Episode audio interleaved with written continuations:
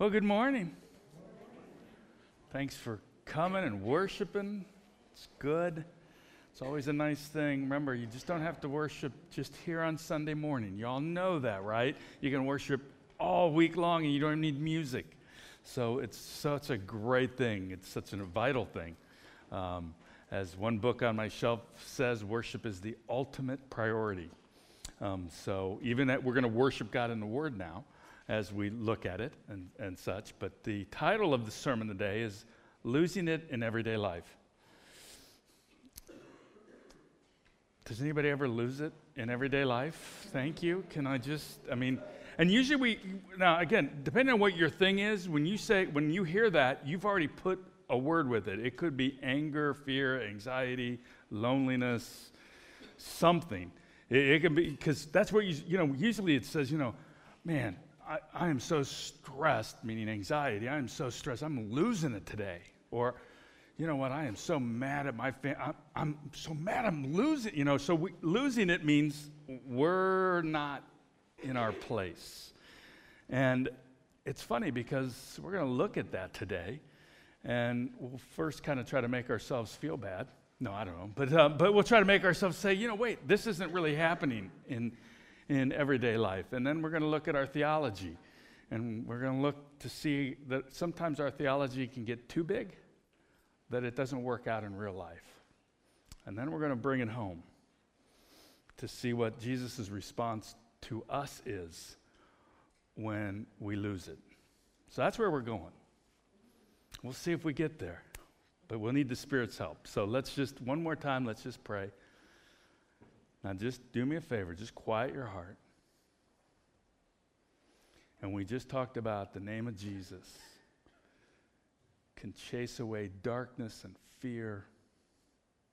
If there's anything you feel bubbling up inside of you right now that would keep you from experiencing the Lord, just hold it up to Him. Ask Him to hold it, whatever it might be.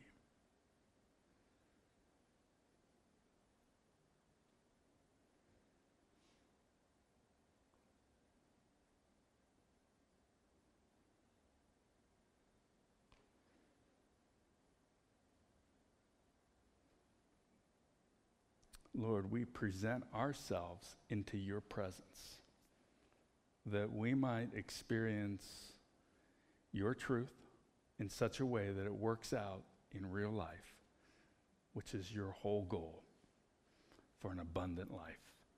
And to that end, Lord, we look to you to do what you will. Spirit, work in our lives, rewrite his words and the, the, the character and name of Jesus into our very beings. In your name, amen. All right, losing in everyday life. Now, we all know we're not supposed to, right? I mean, we're at least that. I mean, like Paul says in Philippians, these two, and these are great verses. I'm not trying, but I have learned in whatever situation I am to be content. I've learned to be content, and sometimes, sometimes I'm not real content. And, and earlier in the book, he says, Do all things without grumbling or disputing or complaining, or it's like, uh. now, if you've really been a Christian for a while, you know how to grumble and complain and do it spiritually. You can just, you know, you know, you can say it's not God's will, and therefore I can, you know, grumble all I want, or I can complain because somebody's not exhibiting Christ in their life or something, and they're making my life miserable. But it, bottom line is, we complain, grumble, dispute. We do that, and we haven't learned to be content. And sometimes we look at those verses and like, okay, I'm just going to keep trying harder. I'm just going to keep trying harder, and that's what we do. And it's God sees that; He sees our heart. Um, but then things happen, don't they? Something happens. And we're not talking big things. I, I want to talk about little things, the losing it of everyday life. Okay, so I, uh, this is kind of being generated from this book here. I don't know if anybody's reading it Liturgy of the Ordinary by um, Tish Harrison Warren. She's a, I think, I want to say she's an Anglican minister, priest, whatever they are in the Anglican things. But I, this was won the Christianity Today Book of the Year. So I thought, you know what? It's, it's kind of an unusual title for, to win the book of the year for Christianity Today. I thought, I'm going to read it. And I've started to read it, and I got to tell you, I'm only into like three or four chapters, but already it's, it's made me look at my ordinary life in a little different way as, as an act of worship and an act of kind of uh, uh, seeing things. And my, probably my favorite chapter so far is her losing her keys.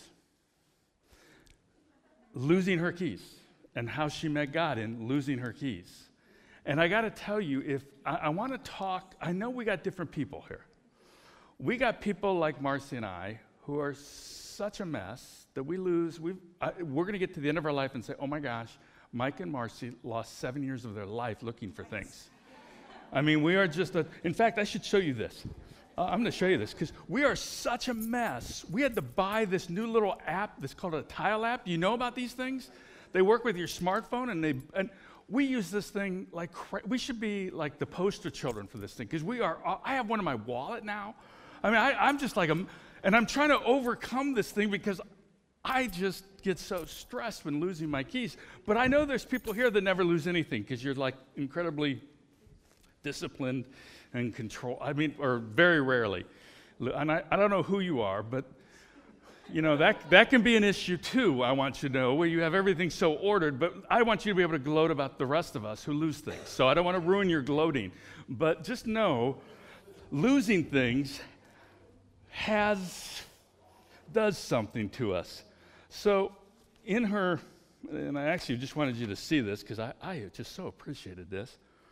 She goes over her stages of searching for lost objects. And I want to see if you see yourself, because I see myself in here. I actually could add probably one or two in here, but let's just look at her stages. Stage one logic, and I'm just going to read this. Stage one logic. I retrace my steps. I look in the places that make sense. I breathe. I try to remain calm and rational. This is not that big of a deal. They'll turn up. And I know I move really quick here. Self condemnation. As I make my way through each room, scanning shelves and surfaces, I begin to self flagellate under my breath. I'm such an idiot. Where did I put those keys? Why am I such an idiot? Now, that's one of my stages I like camp out in.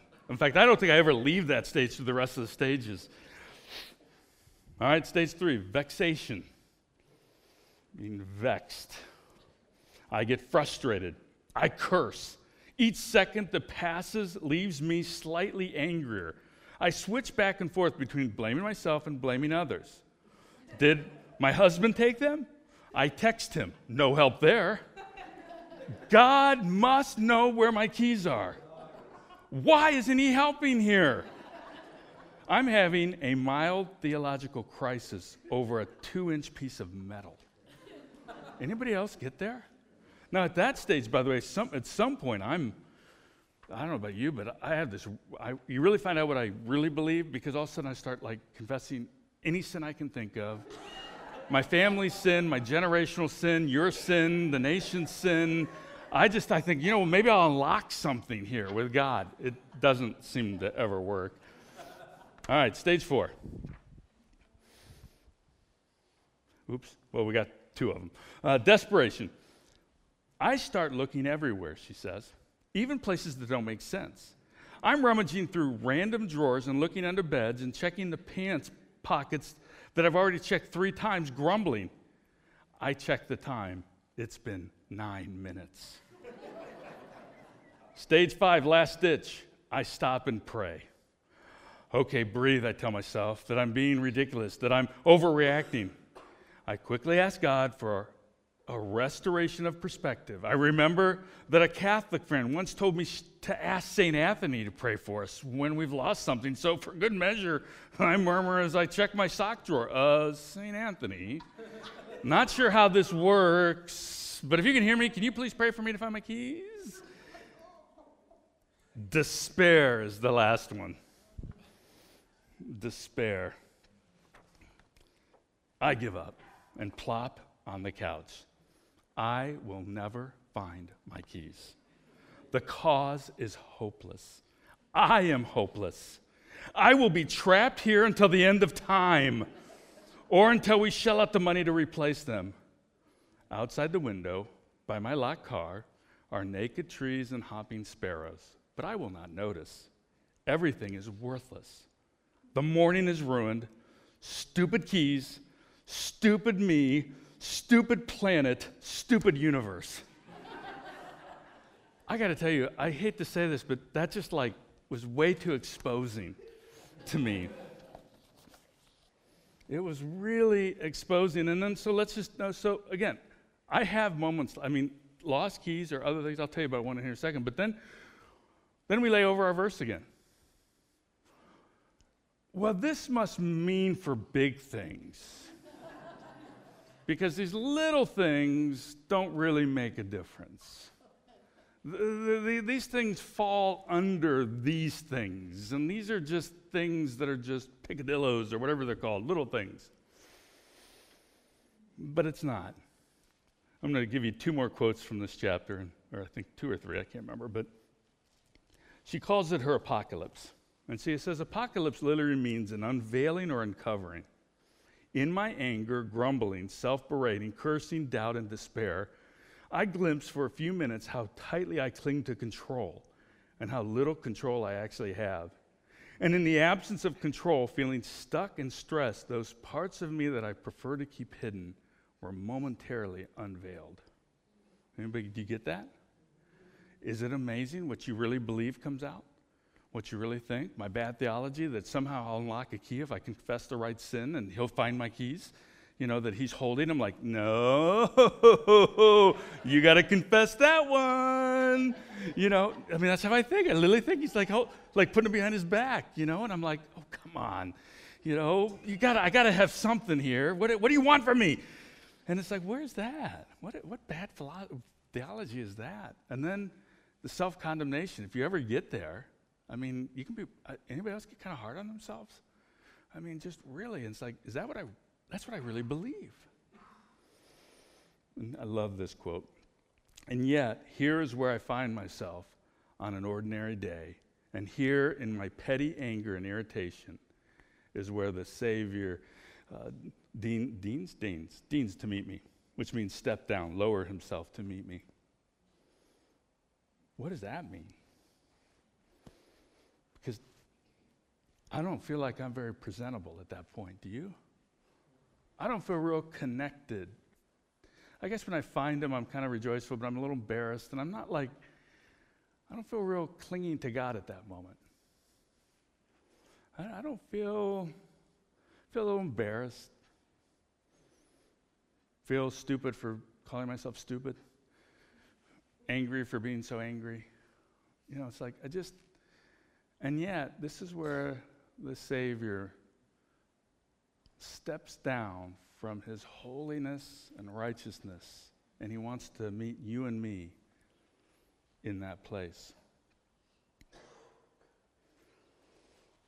Here's the question that I think we could ask Has my theology grown too big so it does not touch my everyday life? You say, I'm not a theologian. We're all theologians. Everybody's, I mean, the whole world's theologians in one sense, because we all have a belief in a God, or even atheism is a form of religion, as logic will tell us. But can theology grow too big that it just doesn't touch my everyday life?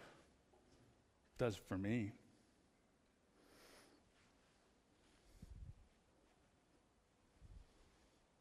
Let's look at this familiar passage. In the series, this is in the middle of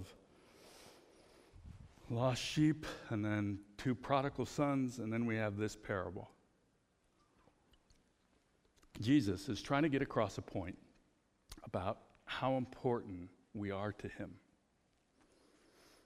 and how even our lostness doesn't keep him. And he does a ridiculous thing here, like something that was somewhat scandalous at the time. He compared himself to a woman. Now, again, we don't think anything really big, but at that time, no man would ever do that. So, this is a real unusual thing that he's doing here, as he is basically saying, This is me. And let me read it. Oh, or what woman having 10 silver coins, probably her savings, um, if she loses one coin, does not light a lamp and sweep the house and seek diligently until she finds it? There's a little bit here of she's losing it. In a sense, I mean, she is really stressed. And when she has found it, she calls together her friends and neighbors, saying, Rejoice with me, for I have found the coin that I had lost. Just so I tell you, there is joy before the angels of God over one sinner who repents. Now, you know in this story, Jesus is saying, I'm that woman, and Mike or you are the lost coin. Right? I mean, do we all get that? Now, in seminary, we used to say this passage is just dealing with salvation. And you know what? It is dealing with salvation, right? I mean, it is. How could you say it's not? And yet, is that all it says? Has my theology gotten so big that I just have to read that once and I can move on from it? And that's the question I would ask. I mean, is, is, is my theology so big that that one really doesn't touch my everyday life? That's really nice. Thank you, Lord, for finding me all those years ago. Me, the lost coin. Thank you. And you can say the same thing, but is that it? Is that all that means? Is that then Jesus' job's done? I've been found.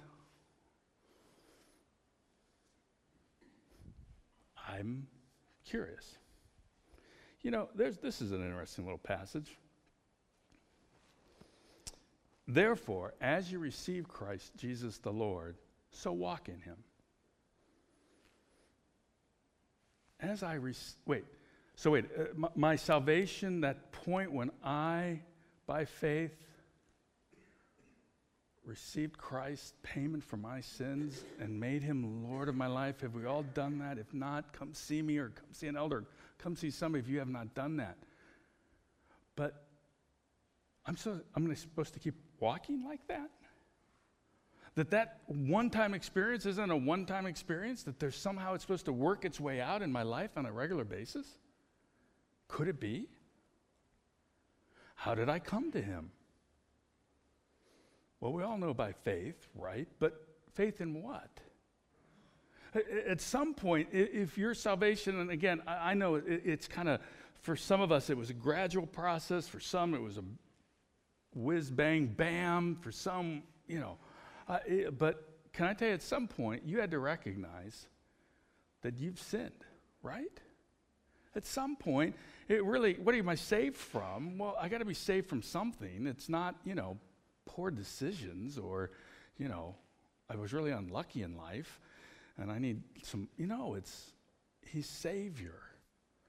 And so I came to him and you came to him in your sins saying, I can't do anything about him. I've sinned against the holy God. I've sinned.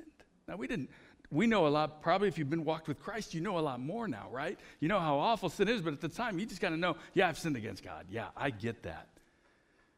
And then we cry out and say, however you did it, you said, Jesus, forgive me of my sins. And maybe you even added, Lord, come be master and Lord of my life. Maybe you did that later, but you, you were implying that even at the point of salvation. Now, if I was to translate that into everyday life, what does that look like? What would that look like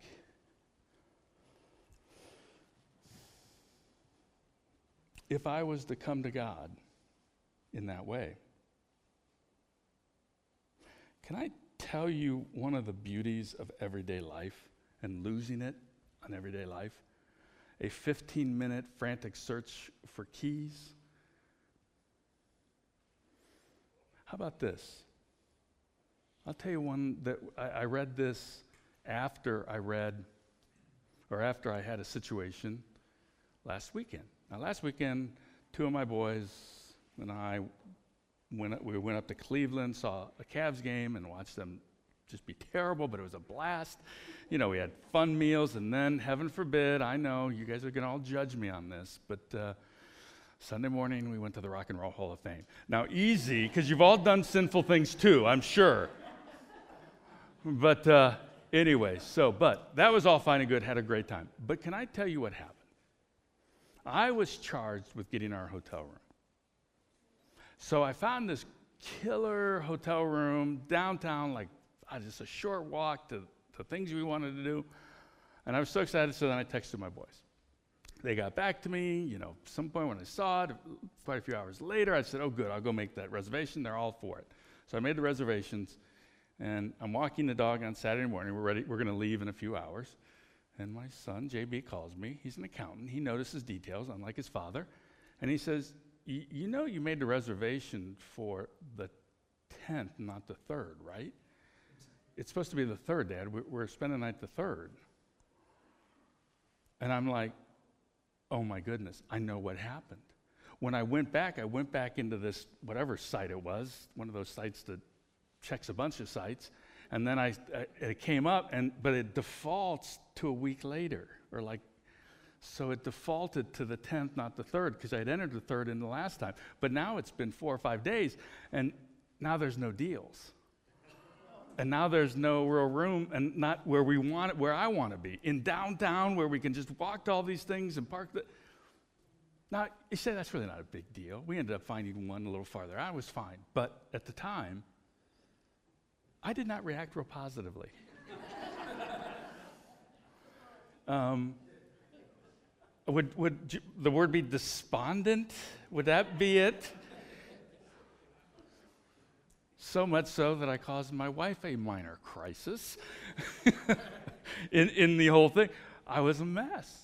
I was so mad at myself and that I had ruined, I felt like I had just dropped the ball you know, it's like, oh, you don't pay attention to details. You. There was no consoling me. And it's a silly thing. I mean, JB noticed when I was walking the dog that I, would, I like totally overreacted. He sends me this really nice text, Dad, it's going to be okay. You know, it's like his mother died, you know, or something like that's going to be okay. You know, we'll get through this. And it's like, oh, okay, okay, okay. So I did finally, it took a while, but I finally got myself together. And so, therefore, as you've received Christ Jesus, Lord, Mike, so walk in him. Hmm. Was there a point in there that I could have come in all my despair, in my lies that I believed that were bubbling up, my sinful anger at myself, which is sin? Could I have come to him like I did at salvation and say, Lord, I'm a mess, and there's nothing I can do about it? There's nothing I can do because I'm just going to keep going down this path. Rescue me. Help me. What if I would have thought of the picture? that Jesus, get this picture, that I'm the lost coin, that somehow I purposely popped myself out of the piggy bank and rolled under some dusty, gross corner of the kitchen where we never get to unless guests are coming. What if Jesus was willing because he knew I was, I was absent from him? What if that picture is meant not just for salvation, but that Jesus is willing to get on his hands and knees and climb in the dirtiest places where I am? And what if he is willing to grab me from under the stove, the side of the stove that's all gross and grungy because things fall in there? And what if he's willing to go in there and get himself dirty again for my sake? To pull me out to wipe the grease and grime and stuff off of me. And then when I'm restored to Him, when I see who He is, when I recognize he's what He's done, He's not only excited for me, He turns around and says, Spirit, Father, angels, He's back. He's back. Could he do that? I believe he does. Let me just tell you a little secret that I'm doing, and I, and I don't always do it well, and I didn't do it on Saturday, and I struggle at, with this. But if I will just slow down, I don't clean myself up anymore before I come to God. You know, I went forward when I was a kid to publicly announce my, my decision to follow Christ to an old hymn called Just As I Am, Just As I Am Without One Plea. Every time I hear it now, I still get like a little lump in my throat because it's like, I went forward, like as a little fifth grader. I went forward to that song. I proceeded to say the salvation prayer literally like a hundred times because I was sure I didn't say it right um, and I wasn't saved. But that's another thing. But just as I am without one plea, what if I came, what if I'm just coming to him like that? So what I do now is I try to not clean myself up. I know that somebody said, wait a minute, what do you mean you don't clean yourself up? I come with where I'm at because there's nothing I can do to clean myself up. It's 1 John 1 9. If we confess our sins, he is faithful and just to forgive us our sins and cleanse us from all unrighteousness. All our sins have been forgiven, so we, we stand in that forgiveness. But the cleanse all unrighteousness sounds like what he did with Peter, right? When he washed his feet. Peter says, No, you're not going to wash my feet because no, we don't want you, Jesus. Even now, no, let me get myself cleaned up before I come to you, Jesus. Jesus says, No, no, you have to let me do it. If you don't let me do it, you really have no part of me because that's what I do. That's why I came, Mike or Peter. Well, then cleanse all of me. God, Jesus, cleanse me. Well, no, no, no, Mike, you don't get it. The reason I can clean you like this and clean you up is because you've been totally cleansed. I've washed your sins white as snow, but as you walk in this earth, as you walk through life, as you work through your junk, your feet get dirty in this earth, in this world. Your feet get dirty, Mike. But guess what? You can't even clean your own feet. Because I'm faithful and just to clean your feet.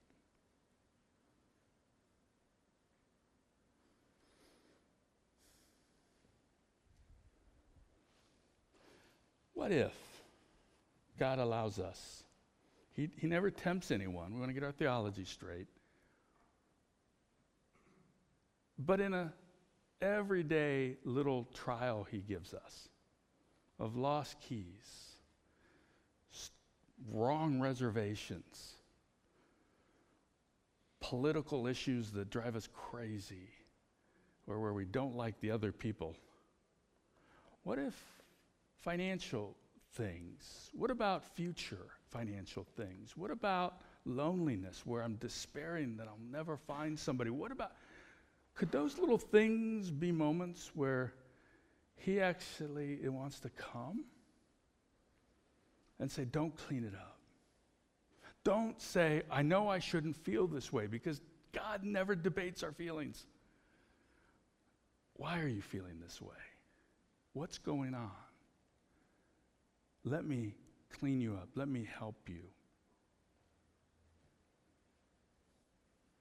I don't think we understand how humble and how radically loving. When John said, you know, he, what is it, defends our love? What was that? Um, what was the song? Um, it, yeah, your love defends me. What if that's defends me from myself?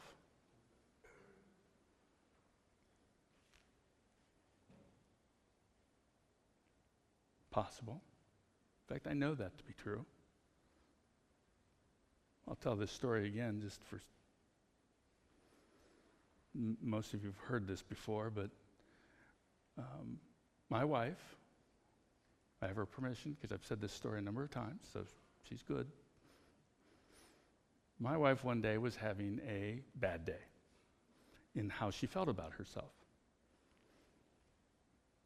And I kept trying as her husband to tell her, oh my gosh, you're beautiful, you're, you know, whatever, you know, just, uh, And that wasn't hitting the mark.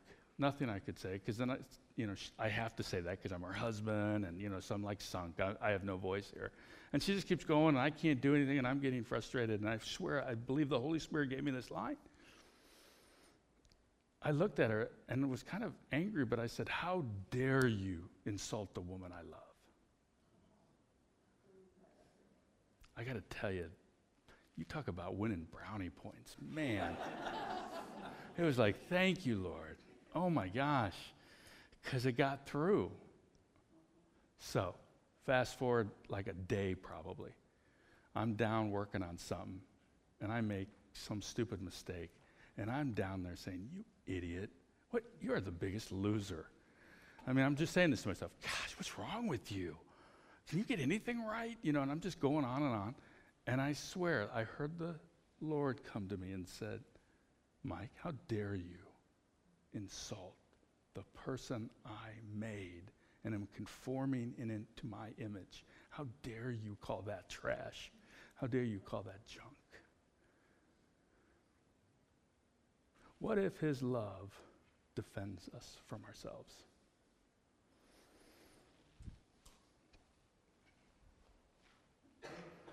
Now, corporate confession. Now, this is, again, this is something she, just a real quick little line in, the, in this chapter, but it struck me. I'm looking out at you, and I don't see anybody so self righteous out there who doesn't think they've sinned. If you're out there, we're going to try to help you, but.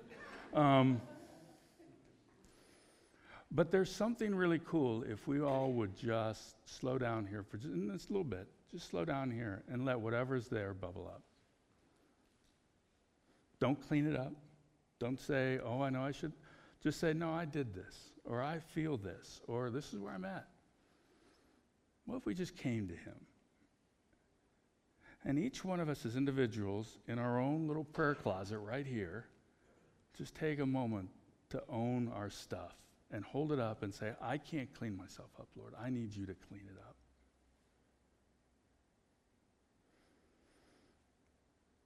You know what's really cool about that? And something that, because we're not a, what do you call a traditional church, you know, that has liturgy. We don't get to do that. But those, you know, and again, some of you grew up in liturgy and it lost its meaning and, and such, but sometimes there's some really valuable things. And one of the cool things about doing something like this is if we all come together and say, you know what?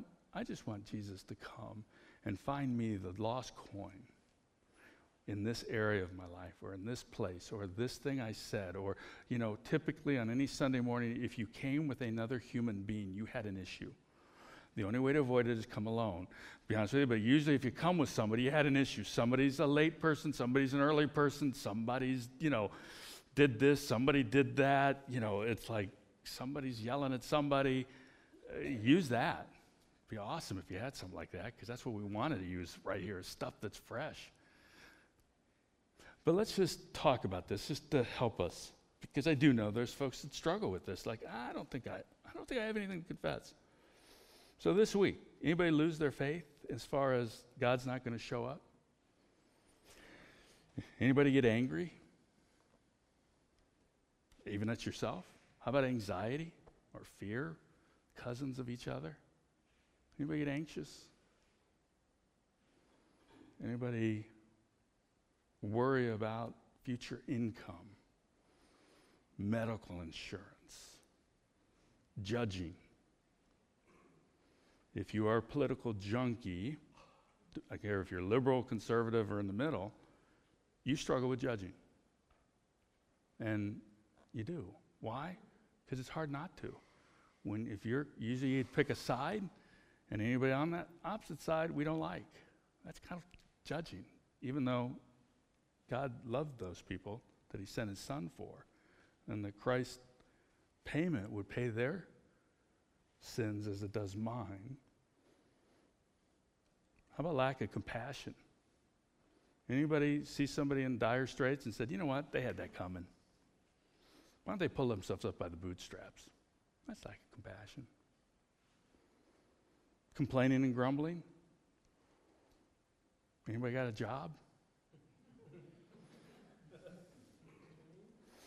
How about forgetting God? I mean, just literally you, it'd be, there's times in my life that you wouldn't even know I was a Christian if you knew my thoughts and how few God thoughts I had in a given day. How about self loathing? Usually follow, oh, I, I wrote this down. That self loathing, here's what I've learned. You know, I've read all this stuff going on sabbatical. I read all these heady things. And one of the things I learned is if you don't like yourself very much, if you have self worth issues, you, did you know you can't stay there? And there's a reason why you believe those things. There's things that usually happen when you're younger and stuff, but you usually can't stay there. So you have to counterbalance it with pride.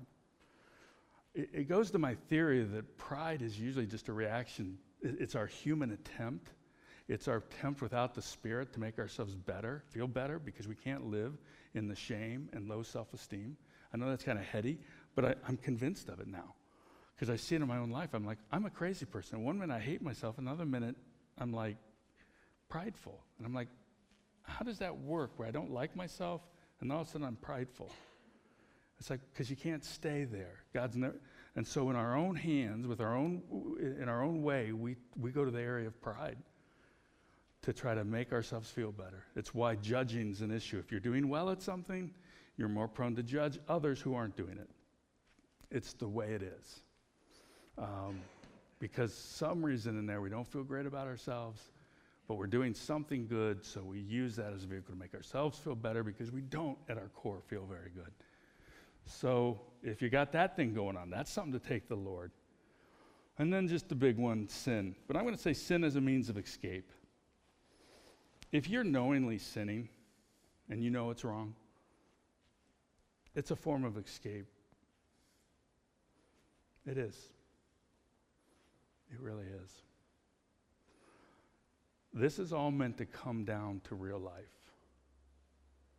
It's amazing how we take our theology, and you know what? We can cope with it. the bigger the issue, a lot of times we're better off because we, we cling to things. It's the, the ordinary, ordinariness ordinariness? I don't know, whatever that means.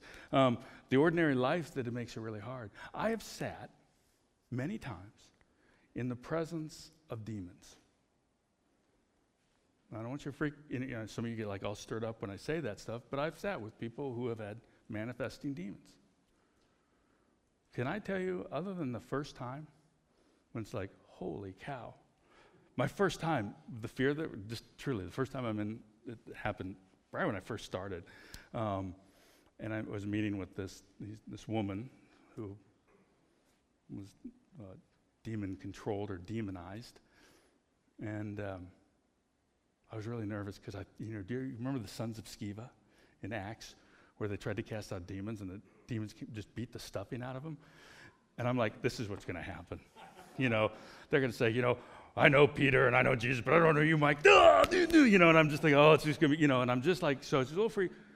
But then, as we got into it,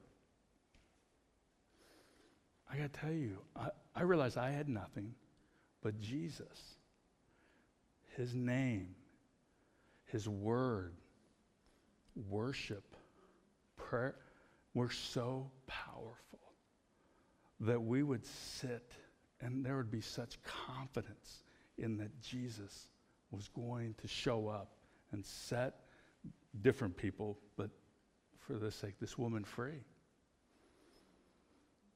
Just total, I mean, literally just confident. Lose my keys, God's dead. Excuse me? You, you, what? You, you sat in the presence and watched Jesus work with, and literally you make a wrong reservation and, you know, go ahead and kill me now, Lord. I'm just, you know, what? You're not strong.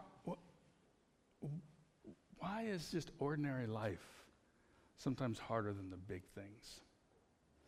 So, what we want to do is do this corporate confession, and I'm going to do some even wackier.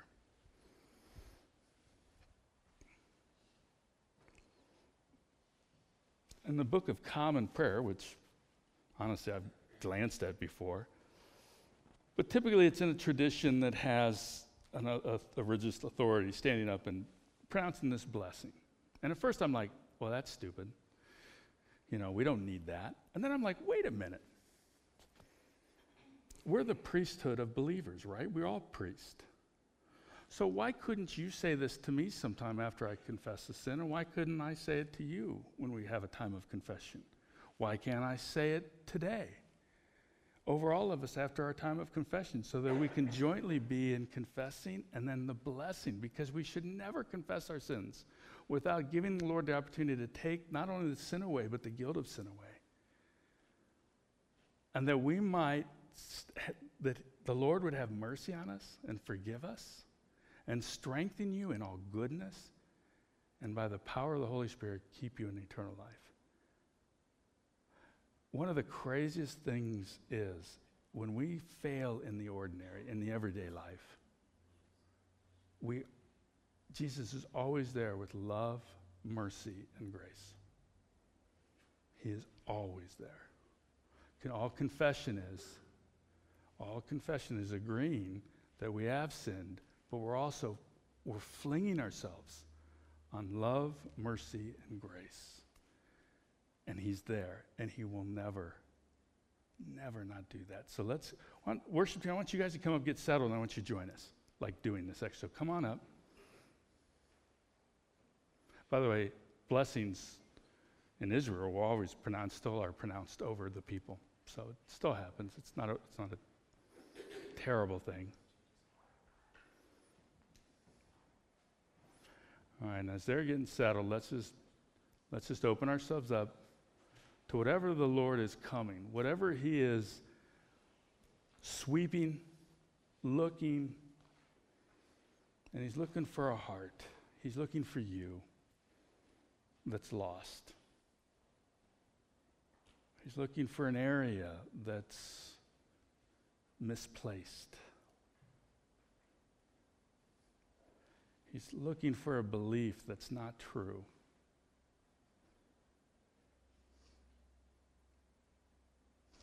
So, Spirit, will you do your work that you are so wonderfully faithful to do? What area do you want us to hold up to you this morning? And Lord, would you allow every individual to have something? when you're ready, just as an act, just don't clean it up, just hold it up to the Lord. Let Him do the cleaning.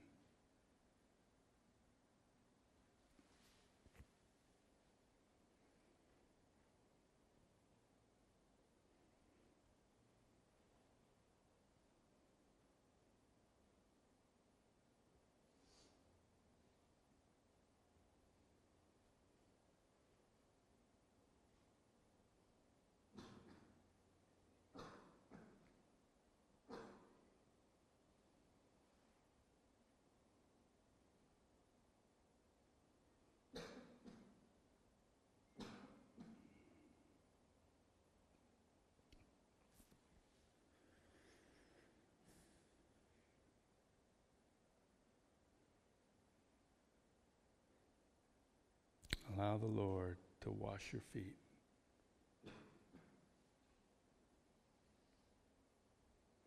Allow the Lord, allow the Spirit to take even the guilt of sin. Not just forgive you, but even takes the guilt of sin, it says in Psalm 51. There should be nothing left to beat yourself up with.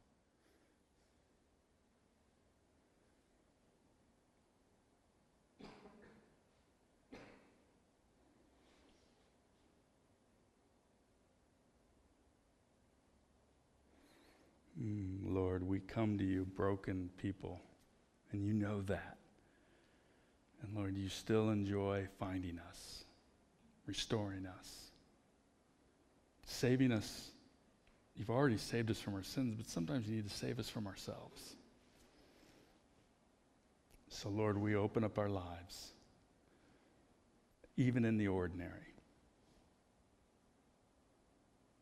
that we might experience you in everyday life,